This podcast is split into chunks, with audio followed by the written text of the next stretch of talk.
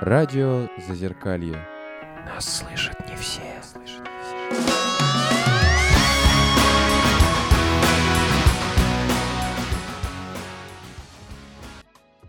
Всем привет, на связи радио Зазеркалье, и мы начинаем наш субботний эфир. Давайте я представлю тех, кто у нас есть из участников. Это Рома, Ася Кривец. Здравствуйте. Наташа. И к нам дошла спустя два с половиной года, по-моему, Маша Бесфамильная. Привет. Я надеюсь, кто-то из старичков еще помнит. Ну, сейчас вспомните в любом случае. А, Андрей, Ольга и я, Даниил. Тема нашего сегодняшнего эфира — это как детство и юность влияют на поведение человека во взрослом возрасте. И в гостях у нас сегодня Илья Михайлович Слободчиков, доктор психологических наук, психолог-консультант с более чем 20-летней практикой, а еще профессор и преподаватель. Илья Михайлович, здравствуйте. Добрый день.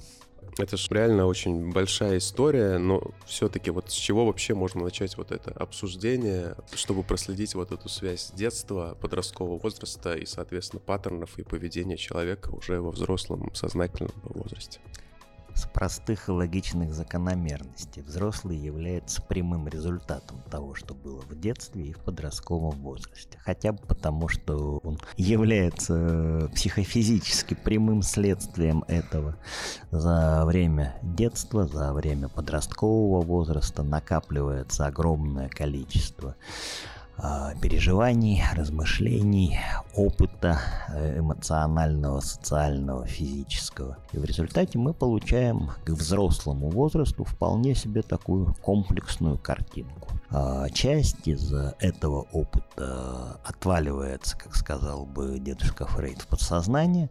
Мы о нем не помним, ну или помним в виде там остаточных всяких нюансов забавных. Но зато за счет этого у нас появляются более сложные формы переживания и более сложные формы ощущений. Именно по этой причине, в частности, мы очень много чего понимаем про детские страхи, но при этом практически никогда не помним и не знаем, как они действительно выглядели. То есть это как раз такой вот остаточный флер идет. Да, плюс к этому никто не отменял общую психологию. Память все-таки человеческая устроена по достаточно, ну, я так в кавычках поставлю, несложному принципу, в том смысле, что мы помним очень многое из а, информативного вот этого поля и картиночного, я бы так это назвал, да, то есть у нас есть образы, у нас есть определенные ассоциативные связи в контексте самых разных событий, и все это вместе образует, в общем, такой довольно интересный континуум, который мы называем человеческой вселенной. Как-то так. Ну, тогда сразу пойдут определенные вопросы. Сейчас же очень распространена вот эта история, это же и во многих подходах, насколько я понимаю, что есть э, в детстве часто детстве и подростковом возрасте, если мы что-то не прожили, не до конца переварили, то у нас остается какой-то, допустим, эмоциональный заряд из какого-то события из прошлого, который, соответственно, может влиять на наше поведение в настоящем, на наши реакции в настоящем, то, что мы там, не знаю, боимся громких звуков или боимся других людей, или ощущаем, что мир опасен.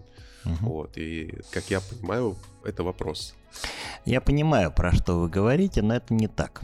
Это выглядит совершенно иначе, совершенно по-другому. А, мы вообще очень мало что знаем про эмоции. И то, как мы их себе сегодня представляем, это очень а, поверхностное, скажем так, знание и поверхностное представление. То, про что вы говорите, это скорее как раз вот остаточное переживание, и, к слову сказать, никакого эмоционального заряда и потенциала большая часть из них не несет. И к вопросу о проживании, а, все должно быть прожито в свое время. Дело в том, что не прожитые именно вот моменты, неважно, связанные они с травмами, связанные они со страхами, связанные они там с оценкой реальных каких-то событий, они в том виде, в каком они тогда существовали, никогда больше проживаться не будут и никогда больше отражаться не будут. Абсолютно точно, по той простой причине, что человеческое время, оно с одной стороны непрерывно, с другой стороны дискретно. Что это значит? Это значит, что ребенок, ну я не знаю, там а, в восьмилетнем возрасте, да, переживая определенные вещи, в девятый год своей жизни эту историю не тянет Она остается там, на уровне его 8 лет. А что у него уходит в девятый год? У него уходит опыт, у него уходит э, новая какая-то форма этого переживания. То есть трансформируется то, что он проживает здесь и сейчас. И вот результатом этой трансформации возникает э, очень интересная история, которую мы определяем как поведение. То есть, условно говоря, мы, проживая в моменте что-то, неважно, событие, страх, там, э, взаимодействие, коммуникацию, что хотите, мы э, ее проживаем, и в сухом остатке что-то от нее остается. Где-то впечатление, где-то, не знаю, там образ, где-то информация, где-то еще. Вот этот сухой остаток, он переплавляется, ну, так метафорично скажу, в тигле, да, э, нашей души, и вот эту историю мы потом забираем с собой. А, мне очень а, понравилось название вашего радио, это «Зазеркалье», потому что лучше всего а, то, про что я говорю, именно эта история и отражает. Это грани зеркала по сути своей, в каждый момент времени эта грань разная. Они не повторяются, это совершенно бесконечная в этом смысле история. И единственным исключением из правила являются так называемые фиксированные вещи, то, что мы не переживаем и не проживаем, а то, что остается как, э, ну, такое навязчивое, если хотите, состояние, да, то, из чего, собственно, невроз потом будет вырастать, в частности, там, что или какие-то вещи. Ну, вытесненное, можно так сказать. Ну, тут не совсем этот механизм, но неважно. В любом случае э, есть какие-то такие вот, давайте их назовем сгустки материи, да, э, немножко я похихикаю по этому поводу, которые, ну, практически неизменно сохраняются, причем они сохраняются в тех участках э, нашей эмоциональной памяти, которые привязаны к конкретным годам. И отсюда потом, когда мы, допустим, говорим про работу психотерапевта, в частности, да, там про психиатрию не говорим, мы и обращаемся именно к тем годам, к которым эти участки привязаны. И чем точнее это обращение, чем точнее нам удается прокопать тоннель туда, в обратную сторону, ретроспективно, создать вот эту ситуацию восстановления, тем э, эффективнее терапия. То, что нас беспокоит, условно говоря, это отражение каких-то событий, которые произошли. Да, да конечно. Они в нас отразились, вызвали там какой-то спектр. Эффект вызвали определенный, конечно. Вот. И уже это отражение в виде какого-то сгустка может внутри нас сохраниться. Да, но при этом само событие осталось там, в прошлом. Мы его с собой не несем. Ни в какой форме и ни в каком виде то виноваты не события, э, ну, условно, а больше проблема в нашем это не очень точно, но больше проблема в нашем отношении. Проблема в наших эмоциях. Они э, очень живые, очень подвижные. Это очень напоминает в свое время, мне очень понравилось, как один из моих коллег сделал, ну, такую, как бы сказать, картинку, да, метафору. Представляете себе пузырьки шампанского, да, когда, собственно, оно уже открыто, уже вот хлопок все произошло, но вот оно еще там периодически всплывает. Вот это очень напоминает работу эмоций. Сама по себе история постоянно всплывающих этих пузырьков. Но если мы опять всю эту историю закроем пробкой, взболтаем, да, будет совершенно другой эффект да, уже будет не выделение отдельных пузырьков, уже будет такая достаточно мощная реакция. Почему мне нравится эта история? Потому что на самом деле э, это очень э, точно напоминает вот то, про что мы с вами говорим. Вот эти самые пузырьки, которые всплывают из глубин на поверхность и которые мы фиксируем для себя, это и есть история воспоминаний, переживаний, там чего хотите на здоровье, да, и здесь все упирается только в одну единственную вещь. Насколько для самого человека они значимы. Мы ведь очень много всякой информации в себе содержим, очень много о чем помним. Но что-то для нас э, является тревожащим, допустим, а что-то нет. Что-то вызывает эмоцию, а что-то не вызывает ни радостную, ни грустную, никакую совершенно. На что-то мы помним, но не обращаем внимания, не реагируем. А что-то постоянно вызывает у нас напряжение или еще какие-то вещи.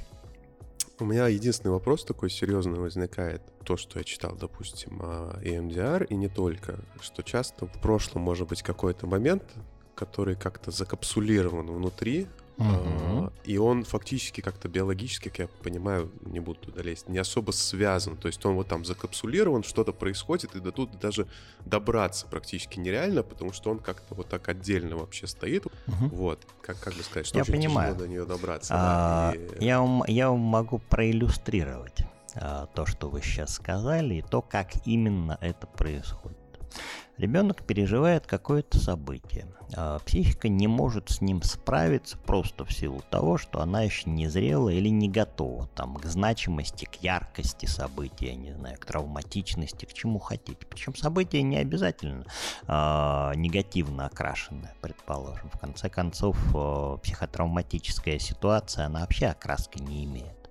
Это у нас принято считать, что все психотравмы обязательно негативного ключа. Ничего подобного.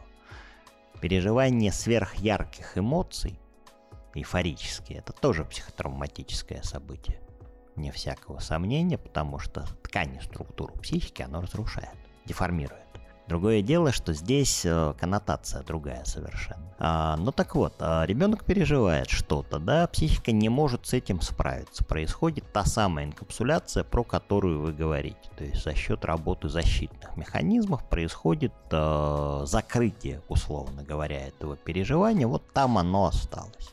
Исходя из того, что я сказал, ребенок сам э, само это переживание за собой не тащит, а тащит только остаточные воспоминания о нем в лучшем случае, да, там, или даже не воспоминания, а что-то, что там отдаленно указывает на произошедшее, причем сам э, взрослый уже человек может сам толком не помнить, что там такое было, у него вот остаются остаточные там какие-то переживания или поведенческие акты, или еще что-то, какие-то вещи на здоровье. И вот психотерапевт начинает с этой истории работать. Во-первых, э, мы освобождаем, условно говоря, путь, по которому формировалось это самое переживание через ситуацию активации воспоминаний, там через ассоциативные всякие ряды, мы вольно или невольно спускаемся туда на а, тот уровень и подходим в конце концов к этой, а, как вы говорите, капсуле, да, поскольку само это событие вот в моменте, оно там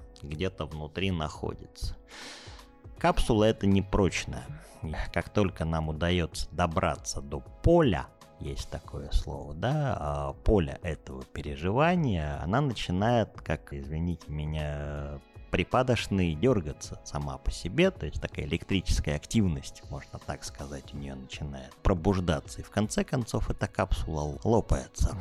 И то событие, которое было не пережито тогда, оно в искаженном, не в натуральном своем виде, но ну такой метеоритной, если угодно, вспышкой, да, пролетает сквозь э, психику. Если очень повезет наружу, а если очень не повезет, тогда мы получаем э, посттравматический невроз. Мы постоянно будем возвращаться к этому событию, но уже зная, про что мы говорим. И вокруг этого будет э, строиться такое, такая зона воспаления, если угодно. С одной стороны, это хорошо, понятно, что лечить, понятно как. С другой стороны, плохо, потому что на самом деле в реальной ситуации такие вещи практически не лечатся. Их можно прожить, их можно проиграть. Существует огромное количество способов э, реализации всех этих глубинных травм, там всего остального, и арт-терапии, и драматерапии, чего угодно можно сделать, тем более, когда мы знаем хотя бы умозрительно, про что мы говорим, что там было под этой оболочкой. Но в реальности правда заключается в том, что на самом деле эта самая вскрытая капсула к ней можно поменять только отношения, потому что больше ничего сделать с этим в реальности нельзя. Она все равно сама себя будет подпитывать, если хотите. Но ведь для того, чтобы поменять это отношение, нам все равно нужно вскрыть эту капсулу, это прожить и поменять, не знаю, установку, заряд, вот это. Совсем не обязательно. Отношение к их конкретному событию – это часть отношения человека вообще к себе – в этом смысле э, начинать надо с другой стороны.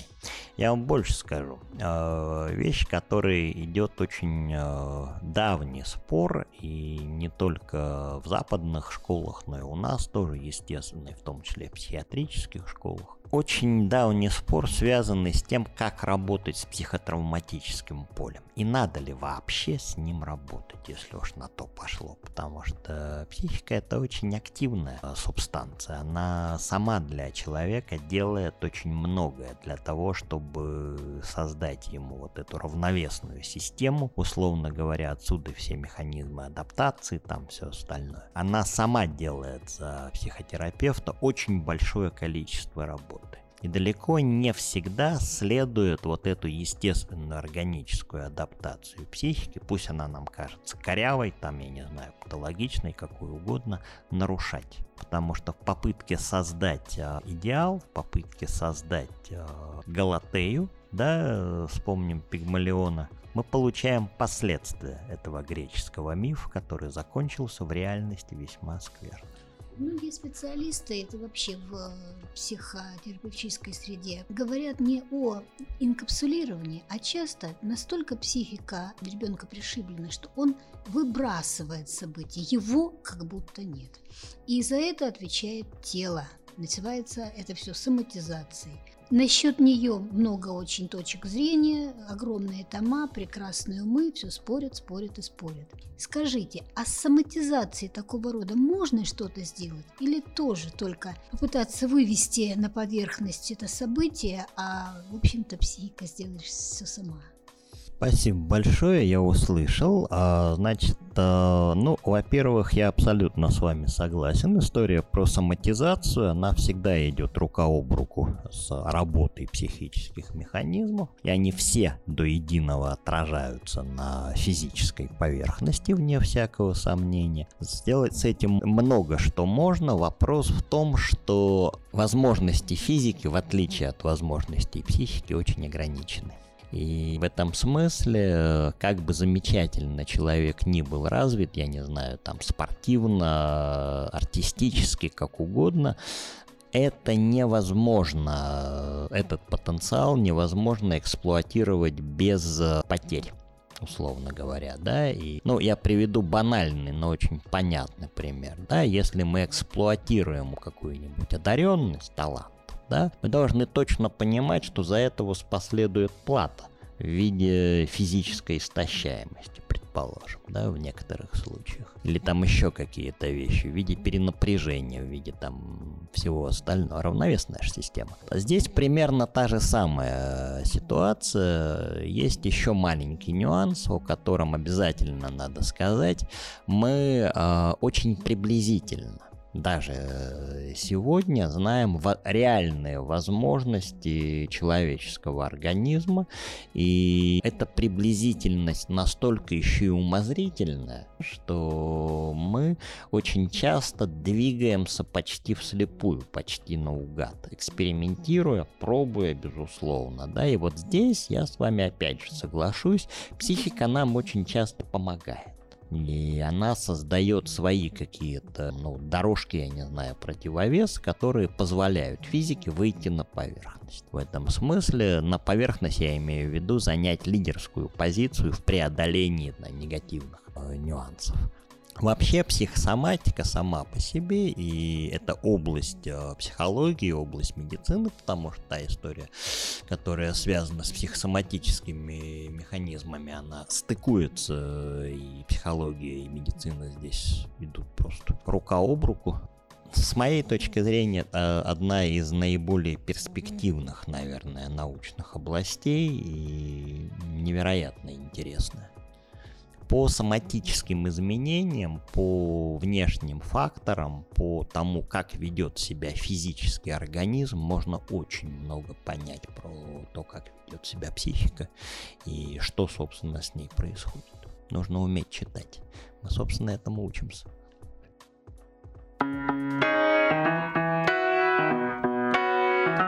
Радио Зазеркалье. С ума сойти.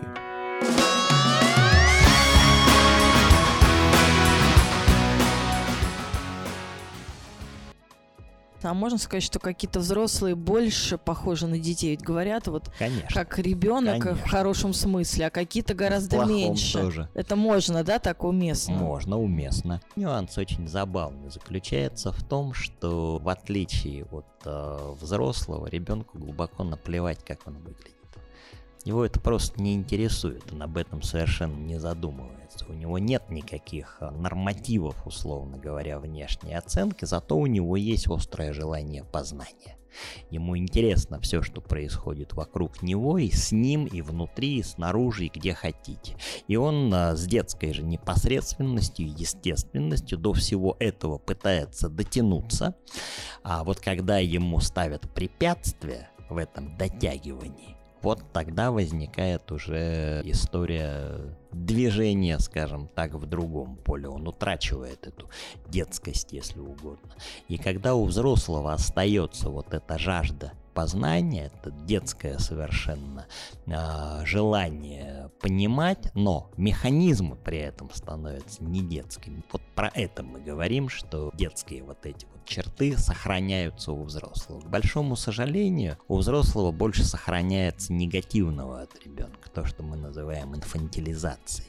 Тогда, когда мы говорим о том, что взрослый не способен а, отдавать себе отчет в определенных поступках.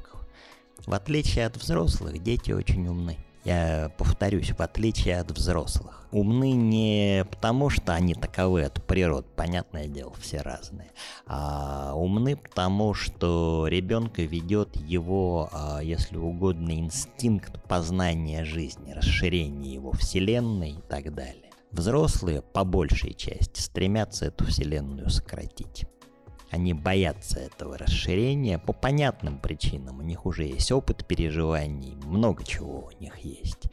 Но, к сожалению, этот процесс э, приводит их к не очень удачным выводам и результатам. А вот тогда, когда необходимость сокращать есть, но они не знают, как это делается, и пытаются использовать какие-то там детские модели, я не знаю, коммуникации, детские модели взаимодействия, не осмысливая и не понимая, как это происходит, э, вот тогда мы говорим про инфантилизацию. Существуют какие-то практические приемы, чтобы как раз вытащить что-то полезное вот из этого внутреннего ребенка, чтобы была не инфантилизация, а вот наоборот какой-то конструктивный такой опыт. Конечно, существует. Как это делается? На сей предмет есть целое направление транзактный анализ. Собственно, Берн и компания именно этим и занимались. Для этого как минимум нужно границы себе представлять э, этого образа, да, внутреннего ребенка, внутреннего взрослого.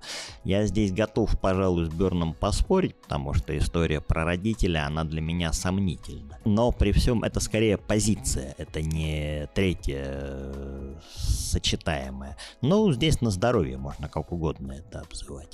Начинается история с того, что проводятся границы и происходит осознание того, где я взрослый, где я ребенок.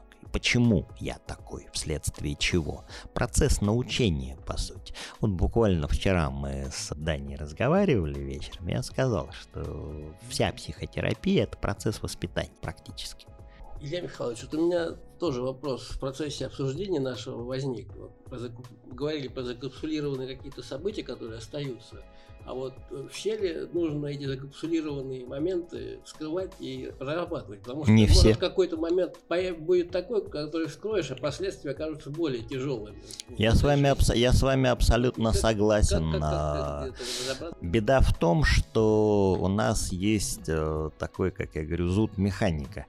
Часы надо разобрать до степени, когда они уже обратно не собираются. Как по мне, если ситуация прошлого, условно говоря, не беспокоит, ее вообще трогать не надо. Это соотносится как раз с тем тезисом, который мы говорили. Психика сделает за нас значительно больше, чем любой психотерапевт. А вот если беспокоит, если это отражается на поведении, на особенностях характера, коммуникации, взаимодействий, вот тогда надо идти до конца. Но это очень больно и очень страшно. как отличить человеку, когда его беспокоит в текущий момент, ну, какие-то вот сегодняшние события или детская травма? Почему спрашивают? Мне вспоминается, я дословно, конечно, не процитирую, по-моему, у Виктора Франкла в какой-то из его работ он приводит пример, что у него был клиент, который очень долго ходил к психоаналитику, который работал, ну, больше с детским каким-то опытом. И, а у человека была проблема такая, что он работал на работе, где ему неинтересно, скучно, и плюс его бесил начальник. И он очень долго ходил к психоаналитику, который ему «давай маму твою вспомним, там, что у тебя было в детстве, как она тебя там где-то недолюбила». А потом, когда он пришел к Франклу, выяснилось, что ему просто надо работу сменить Работу и уйти. и всё, вот как человеку на практике Так вот, это а, отличить? на практике история начинается с того, что мы начинаем разбираться, что его, собственно, надо сегодня, сейчас. Актуальная задача в чем состоит? Актуальная проблематика. Мы ее определили, озвучили. Хорошо, что-то беспокоит, беспокоит. Ладно, что беспокоит? Опять же, определили, озвучили. Дальше начинаем стряпать, я такой термин употребляю, образ, представление себе. Потому что вообще кого-то, да, беспокоить не может. Может беспокоить меня. А я это кто? Я какой? Я из чего состою в этом смысле, да? А, особенности характера, привычки, социальные навыки, еще что-то. Мы начинаем знакомиться с собой. Неважно, психоанализ, э, еще что-то. Если человек не представляет себе себя, никакой продуктивной работы здесь не будет. Хоть маму вспомните, хоть соседскую бабушку. Совершенно точно. Вот. А дальше, дальше начинается очень простая история. Тогда, когда э, человек э, начинает э, в границах вот этого своего я уже э, понимать условно говоря, там э, в коммуникации со мной, э, чего, собственно, в сути не хватает. Он общаться не умеет, как вы только что говорите, да, или э, его беспокоят воспоминания, которые периодически там сквозь сон э, просачиваются. Это про разная история совершенно, потому что в одном случае мы никуда не полезем и будем просто учить его коммуницировать и воспитывать его просто элементарно, потому что у него этого воспитания не было. А в другом случае мы уже будем вскрывать какие-то более сложные глубинные пласты психики, но при этом я абсолютно соглашусь с Романом, очень осторожно, потому что мы можем задеть э, артерию, с которой хлынет, и черта лысого потом кто-то эту дыру заделает, это невозможно. Много вопросов у меня возникает в голове. Попробую. Ну и задавайте. Ну, давайте начнем как бы сверху вниз. Я вот думаю на своей истории, да, допустим, если взять ее часть, это часть про какую-то работу, что есть, допустим, страх большой самореализации. И тут же тоже можно взять и, например, с двух сторон пойти, то есть с первой А стороны. мож- можно я как приличный еврей вопросом на вопрос? э, Таки да. А маленькой самореализации страха нет? А как вы ее измеряете по Не, размерам? с- смотри- смотрите, Найдем инструмент, не такая большая. Мне, мне понятно, я сейчас... я понимаю, о чем вы говорите, я просто вот обозначу поле. Может быть, две истории. Попробуешь, пробуешь, пробуешь, типа, получается отлично, чуть увеличиваешь, получается отлично, и там доходишь до куда надо. Механизм неверный. Если получилось, тогда дальше надо использовать то, что получилось для того, чтобы расширение поля, а не новые пробы. Ну, расширение, да, да. Так это другой механизм, потому что если получилось, отбросили, новое начали, получилось, отбросили. Это одна история. Да? Да. А когда получилось и на основе того, что получилось, дальше двигаемся. Автоматически происходит расширение поля, изменение качества. Ну, я скорее, да, я понимаю, о чем вы. Я просто скорее к тому, что как понять, что нужно пробовать себя, заставлять идти что-то, делать что-то новое, или наоборот, что нужно найти какую-то установку, как сейчас любят говорить, там, в прошлом, скрывать какие-то пласты и понять, что мешает двигаться дальше. Я бы сказал, никак не понять, но это будет неправильный ответ.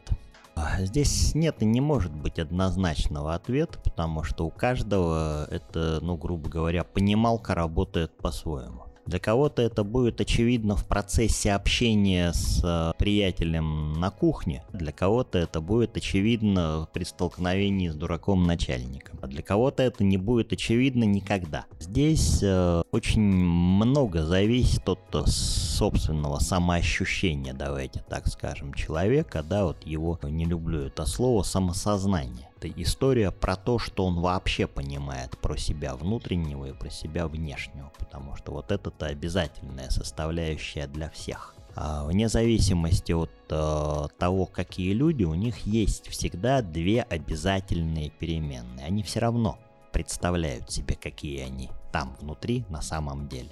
Они все про себя знают. Другое дело, что это знание не всегда озвучивается даже для себя самого. И это знание не всегда используется, потому что вот это уже механизм, если угодно, связанный с таким самовоспитанием. Наверное, да, а самореализация это отсюда идет. Что такое самореализация? Это же не попытка пробы и не попытка получения результата из этой пробы. Это история движения – непосредственно движение, причем движение непрерывного по возможности, или хотя бы дискретного тогда, когда мы доходим там до определенной ступеньки, отдохнули, дальше пошли. Человек очень занятное существо. Ни мозг, ни физика, ни что другое не перестает работать ни на одну секунду до момента, пока мы вообще живые. Да и говорят, когда не живые, тоже не перестает. Но здесь я не берусь судить, я в этом ничего не понимаю. Но тем не менее. И здесь вопрос, если угодно, оценки нескольких вещей. Ресурс, потенциал, желание что-то делать. Человек имеет право же ничего не хотеть совершенно спокойно. Почему нет? А вообще самореализация это обязательная история, там добиться чего-то в карьере, там в личной жизни, еще Ничего в чем-то. Что это вообще такое Ничего вот подобного. в целом? То, про что вы говорите, это внешние установки. Норма... А самореализация это как Самореализа... определить? Самореализация, собственно, само слово. Самореализация. История того, что вы производите. Индивидуация, она индивидуальная совершенно точно, да. Просто Того, что по вы пирамиде Масло вот эта самореализация, вначале безопасность, потом еще что-то, и кажется, что вот Значит, заработал денег на еду, а дальше развивайся как профессионал. Нифига. Это не это? С пирамидой Маслоу все очень непросто совсем непросто. Во-первых, начнем с того, что она такая же пирамида, как я примерно. А, это, это изначально многоугольник, при этом многоугольник очень сложный. Это с недоброй руки одного берлинского редактора она стала пирамидой, ее так нарисовали. И история Маслоу это вообще не ситуация про самореализацию. А, когда он начинал а, разрабатывать эту концепцию, давайте тогда, перевернувшую социальную психологию, про потребности, про мотивы, соответственно, про механизмы получения продукта, ну, условно продукта, там в широком смысле слова, речь шла о том, что у человека есть а, одна единственная на самом деле составляющая, которая связана с реализацией его жизни как как физический компонент. Ну, упрощая, да, ты хочешь жить, тебе придется что-то делать. В любом случае, добывать еду, работать или красть, каким-то образом э, регулировать температуру, вопросу о простейших потребностях. Разбираться с физиологией, потому что иначе мочевой пузырь просто разорвет. Если это, это можно делать естественным путем, мочить штаны, а можно делать социальным путем, да, пользоваться соответствующими приспособлениями социальными. Вот. Э, я специально примитивизирую, совершенно не шучу при этом. Все остальное идет по этому же принципу. Потребности усложняются согласно теории Маслоу, и механизмы усложняются к реализации этих потребностей. А что касается безопасности, он был действительно по-настоящему умным человеком и совершенно не случайно эту самую безопасность а, выделял как некое отдель... Почему многогранник-то? Она ядром является, в принципе, для всей этой конструкции. Вокруг нее все вертится. Вокруг безопасности? Вокруг безопасности, конечно, потому что если человек не ощущает себя в безопасности, психологически, физически, информационно, социально, как у все остальное блокируется. Не пойдет он на кухню, если он боится Даже если он очень хочет есть. Это уж там совсем до крайнего предела история должна дойти. Вспомните Рикки Китаю, да, когда эта крыса Чучундра там первый раз в жизни вышла на середину комнаты. Конечно, классика жанра в этом смысле. И дальше уже идет э, история, связанная с тем, что сам процесс самореализации мы привыкли воспринимать в контексте социальных достижений, социальных предъявлений. А если человеку не нужно никому ничего предъявлять, и нет такой необходимости, такое же тоже бывает. А как он тогда самореализуется? Картинки рисует, если ему это хочется. В тот момент, когда ему это хочется, условно говоря. Или там книжки пишет, или, не знаю, Буратино выстругивает из полена. Или еще что-нибудь делает. В конце концов, когда человек выходит на улицу, идет просто наблюдает за окружающей средой, да, и у него появляется какое-то представление об этой окружающей среде, это тоже форма самореализации, потому что он реализуется как э, живой человек, как наблюдатель. Он, он не использует потом эту продукцию. Это второй вопрос уже. Поэтому очень часто мы подменяем термин самореализация термином использования продуктов, продуктивности этой самореализации. Самореализация человека далеко не всегда связана с другими людьми. Это вообще э, очень большое заблуждение, очень большая глупость, что человек э, обязан э, во что бы то ни стало соотносить свои индивидуальные продукты с кем бы то ни было или с чем бы то ни было. Это уже история социального воспитания, это уже история социальной педагогики и так далее. Да, мы живем в социальном обществе, никто эту историю не отрицает. Да, весь объем одиночества, тоже вчера про это говорили, человек сам в одиночку нести не может, никому не под силу. Это невозможно, так не бывает. Но при всем при этом предъявлять э, все время кому-то что-то и доказывать кому-то что-то человек не обязан. А самому себе. И самому себе в том числе.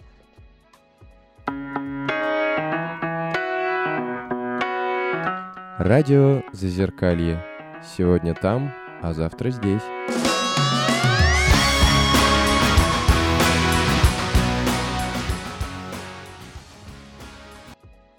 Говорить вот об этом как бы ядре безопасности, вот если, например, от э, очень страшных новостей, от каких-то событий вокруг, там у человека формируется такое чувство недостаточной безопасности, но уже во взрослом возрасте. Это будет его двигать каким-то достижением или наоборот каким-то негативным последствиям приведет, что человек будет тормозить, нормального, застынет. Нормального человека, как сказала одна моя коллега, это будет двигать под кровать.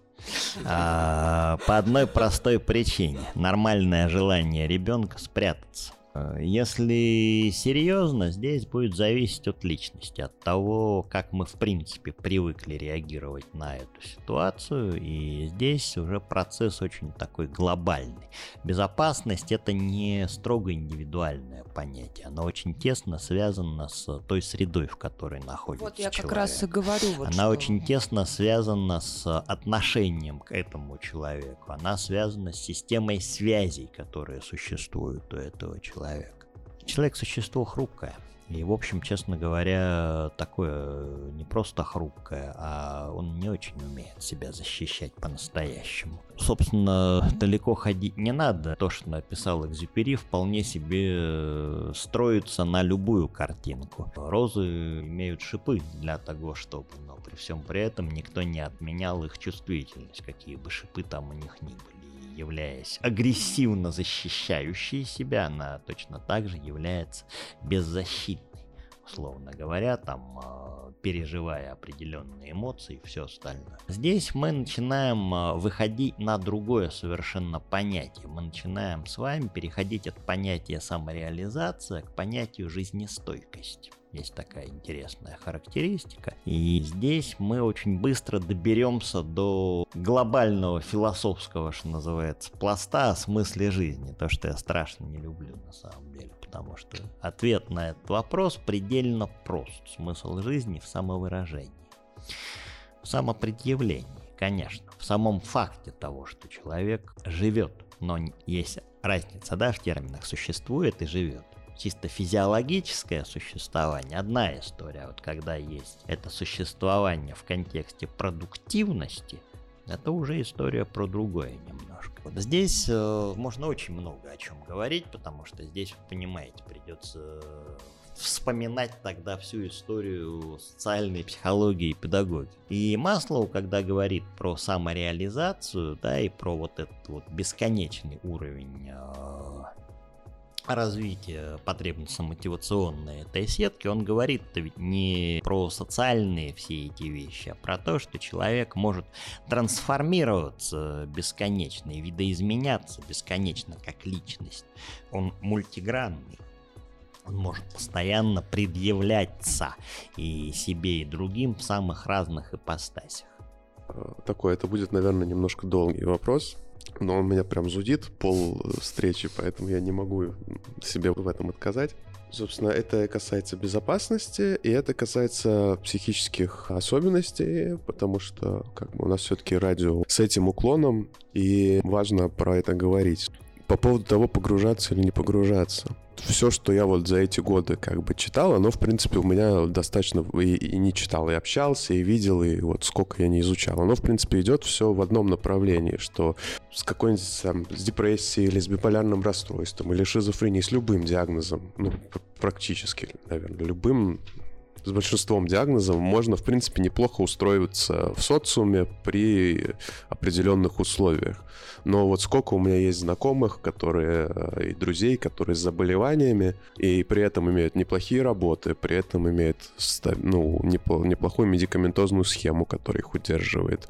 Не все даже к психотерапевту обращаются, да, при этом, в принципе, неплохо устроена жизнь. У многих есть квартиры, семьи, но при этом их жизнь это немножко такой постоянный ад, потому что вот это, это все, оно как бы у, уходит внутрь, но при этом оно как бы оно не решается. И к чему это все говорю? К тому, что вот это вот, не знаю, научение с поведению в социуме, оно по тому, что я вижу и на себе, и на других людях, оно не всегда достаточно работает. И доформулирую вопрос, что насколько я вижу и по себе, и по другим, что очень часто человек с депрессией, я знаю достаточно количество историй, что он погружается внутрь, что он раскапывает вот эти, как мы вчера говорили, кубики, да, раскапывает эти кубики, и в, понемногу, потихоньку, потихоньку ему становится легче, иногда даже как бы заболевание ну, назовем это осторожно, там уходит в длительную ремиссию. То же самое я знаю с биполярным расстройством, то же самое читал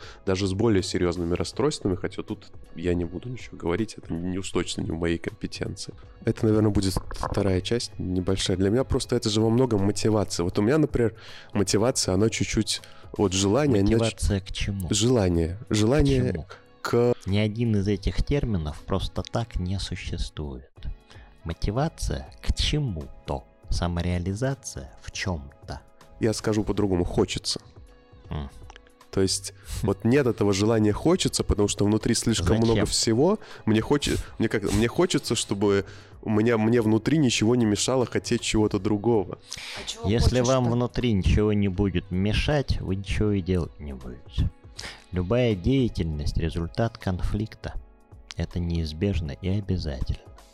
А, то, про что мы с вами говорим, а, это история про а, очень своеобразный, я бы так сказал, механизм, который связан, ну, во-первых, со спецификой все-таки заболевания, да, а спектр тут невероятно широкий проявлений и, опять же, степени адекватности, там, не знаю, ремиссия, обострение, чего хотите, и фармакологическими схемами в том числе, потому что все-таки препаратное лечение и психотерапевтическое, они где-то сочетаются, а где-то и не очень. Но так вот, если отбрасывать всю эту научную казуистику, я вам довольно просто отвечу.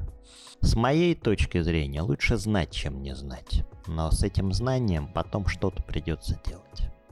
Вот и все. Человек не может просто так все знать про себя и никаким образом э, с этим никак к этому не относиться и ничего с этим не делать. Но если вы понимаете, что сил на то, чтобы с этим что-то делать, у вас может не хватить, тогда, возможно, проще оставить это безнадежное занятие и попытаться адаптироваться в той ситуации, которая есть конце концов, мне это всегда напоминает мечты о путешествии. Я могу желать объехать весь мир, но при этом я понимаю, что время мое ограничено. И в этом смысле мечта останется мечтой. Вот здесь э, при, примерно из той же серии. Копать надо по-настоящему, тогда, когда есть необходимость. И до того предела, до которого, опять же, позволяет эта самая история про адекватность. Потому что в противном случае мы депрессию переведем в тяжелый невроз. А как понять эту грань? Когда а для этого специалист копать? существует.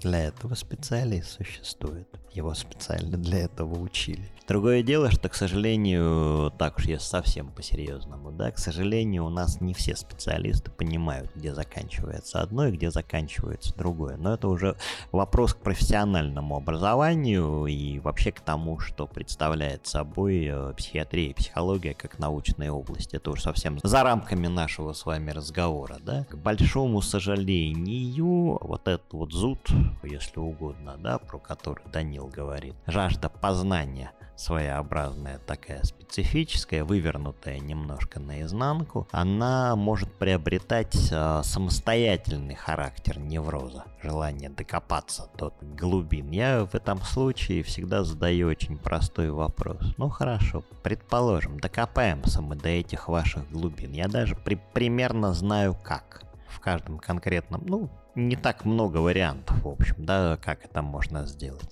Ну хорошо, докопаемся мы до этих глубин. Дальше что? Что вы с этим делать будете? Я, знаете, меня уже задавали какие-то такие вопросы, то есть э, психотерапия нужна для чего? Вот для чего ты этим занимаешься? И мне, в принципе... Э... Сама по себе психотерапия, я, извините, перебью, да, и, наверное, э, соглашусь с мнением э, целого ряда моих коллег, она никому ни для чего не нужна. Она существует в двух вариантах. Как поддерживающий механизм, тогда понятно для чего, для нормальной адаптации.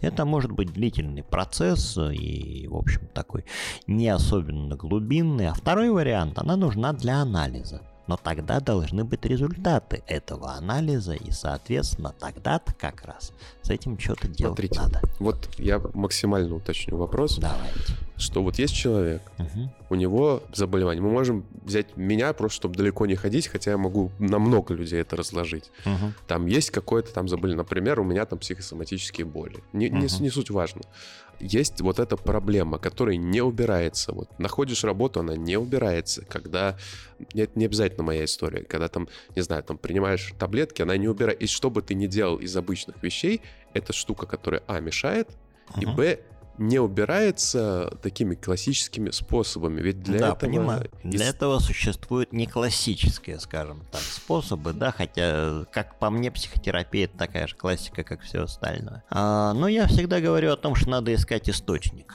потому что в любом случае вода бьет откуда-то. Потому что и до тех пор, пока источник не найден, то очень сложно что-то сделать. А вот когда мы его найдем, Дальше надо будет оценивать объем катастроф, потому что не любой источник можно засыпать песком. И вот тогда уже начинает формироваться история про защит барьеры, про компенсацию, там, про какие-то модели поведения, которые даже при том, что мы не можем убрать саму проблему, бывают такие вещи, которые невозможно э, ликвидировать никаким образом, да. А если гипноз? Там, ничем нельзя. Никак, никогда, ни при каких условиях. Потому что, ну извините, если травма произошла, она произошла. Никаким гипнозом вы а, время вспять не развернете. Отношение человека можно поменять. Систему ощущений, спектр ощущения можно поменять. И то, кстати, сказать весьма ограничено. Вот. Но к событию можно только отнестись определенным образом, да, и его можно пережить, прожить и по результатам этого проживания сделать так называемый вторичный анализ. Вот с этим может, это такой же точно способ работы, как все остальное. Но здесь как раз вот то, про что мы говорили, да, история про детство, взрослость, это должно быть сознательное действие. Иными словами, это невозможно сделать за человека, если вы категорически сопротивляетесь э, этому созреванию, да, и тип проживания у вас глубоко детский. Мне больно, и ничего по этому поводу делать я не хочу. Вот. Болит, сделайте так, чтобы оно не болело. Ну хорошо, у меня есть способ сделать так, чтобы оно не болело. Только я боюсь, этот способ вам не понравится. Пытаясь чуть-чуть резюмировать, что, в принципе, в случае таких Стойких. стойких, да, таких заболеваний, то, в принципе, можно в теории, да, и сейчас можно, да, я Мгм. по- попробую просто на свой язык перевести. Мгм. Можно добраться до чего-то травмирующего, какого-то такого Ну, ключа. Если это с этим связано, да, конечно. если это с этим, то как бы можно это там поработать, а дальше все равно нужно будет э, предпринимать определенные как бы Коллеги, не хочу никого обидеть, но я в этом смысле человек очень жесткий. А, Если это заболевание, то его нужно лечить. А вот если это состояние, которое имеет болезненные проявления, тогда с ним нужно разбираться. Это разные вещи. Просто-напросто. Если это заболевание, имеющее органическую природу, да, и соответствующие проявления, на сей предмет существует специалист, который называется психиатр. Да, и существует клиническая психотерапия, которая связана с сочетанием психотерапевтических и фармакологических методов, в том числе. И существует неклиническая психотерапия, которая занимается как раз вещами, которые с точки зрения чистой а, медицины относятся либо к пограничке, либо к норме. Все. Водораздел сначала здесь идет, потому что нельзя применять э, методы, которые мы применяем для нормы или условной нормы в ситуации, как, э, когда она таковой не является. Это очень опасно просто-напросто. Природу абсолютно большинства психических заболеваний мы не знаем. И мы можем констатировать только факт нездоровья очень часто. В этом смысле, э, как бы мы глубоко не заглублялись, э, ну, я думаю, что давным-давно, если бы была понятна история возникновения той шизофрении, я имею в виду не история, а механизм сам по себе, да, э, кто-то уже за открытие этого механизма получил бы Нобелевскую премию по медицине. Потому что как только мы понимаем механизм, понятно становится, что с этим делать. В большинстве психических э, заболеваний механизм непонятен. Даже если мы примерно понимаем, как это устроено. Мы примерно это понимаем. Приблизительно. Ну, существуют же такие представления, ну, в том числе у людей с диагнозами, ну, как правило, что таблетки убирают симптомы, то есть вот обострение там, чтобы не было Мгм, обострения, мгм. ты пьешь там Да, я понимаю. лекарства от шизофрении от бара. Мгм. А глубинная причина, чтобы вот, может быть, достичь безлекарственной ремиссии, чтобы вот прям так вот исцелиться, нужна как раз вот эта глубинная психотерапия, которая... Я понимаю, вот про что вы говорите. Это неверно. Это неверное понимание. Неправильно, да? Это неправильное понимание по той простой причине, что здесь принцип одно вместо другого не работает. Здесь должно быть разумное сочетание при а, очень, а, я бы сказал так, а, основательной диагностике, потому что с этого Я ну, начинается. понимаю, что это сочетается. ну, Конечно, я еще раз говорю, что препараты очень часто не убирают симптомы, они направлены на то, чтобы как раз э, помогать организму держать в рамках состояния. Это про другое немножко история. Ну, просто убрать симптом это ничего не даст. Ну хорошо, на месте этого симптома вырастет другой симптом. И всё. Психика, как известно, с огромным удовольствием создает противовесы. Поэтому нет, здесь должно быть разумное сочетание, конечно. На этом уже стоит потихонечку заканчивать эфир.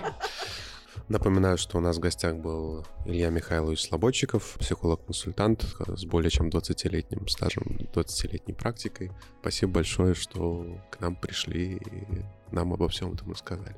Спасибо большое, что пригласили. Всего доброго. Спасибо.